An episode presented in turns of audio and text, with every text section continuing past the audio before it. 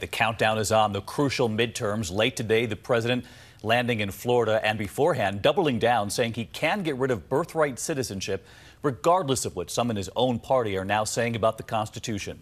Our Mary Bruce today asking the president, is he using fear when it comes to immigration on the eve of the midterms? Mary tonight on the state of the race with just six days to go. Heading out to make his final push, President Trump is ramping up his polarizing rhetoric on immigration, now ordering a massive troop surge to the border. Mr. President, what do you say to your critics who say you're fear mongering on immigration? No, not fear mongering at all. Immigration is a very important subject.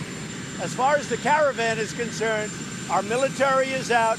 We have about 5,008. We'll go up to anywhere between 10 and 15,000 military personnel. Up to 15,000 military personnel, that's roughly the same number of troops serving in Afghanistan, three times the number deployed to Iraq. And that caravan of migrants fleeing poverty and violence tonight, still some 900 miles from the U.S. border.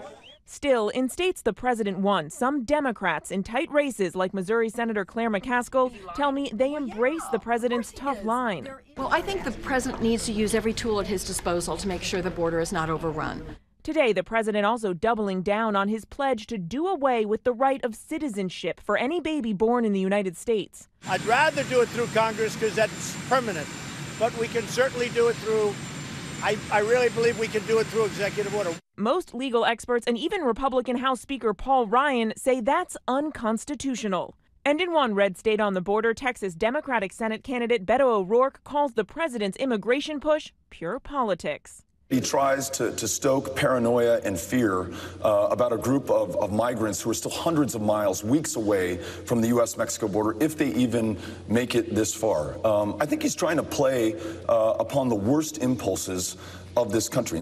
So let's bring in Mary live from the White House tonight. Mary, President Trump tonight insisting he can end birthright citizenship. He'd prefer it, he said, to do it through Congress, but he said he could do it with an executive order. And Republicans who are running across the country, they're being put in a tough spot tonight because many are being asked if they agree with him. Yeah, David, well, you saw us there with Claire McCaskill. We also spoke last week with her Republican opponent, Josh Hawley. And today he's trying to walk a fine line. Pressed on this issue, he declined to say whether he agrees with the president on ending birthright citizenship, but he did say that the Constitution cannot be changed by executive order. David. Mary Bruce, live at the White House tonight. Mary, thank you, and we hope you'll be right here on election night. I'll be joining George and our powerhouse political team starting at 8 p.m. Eastern right here next Tuesday night. It's going to be a big night. Hi, everyone. George Stephanopoulos here. Thanks for checking out the ABC News YouTube channel. If you'd like to get more videos, show highlights, and watch live event coverage, click on the right over here to subscribe to our channel. And don't forget to download the ABC News app for breaking news alerts. Thanks for watching.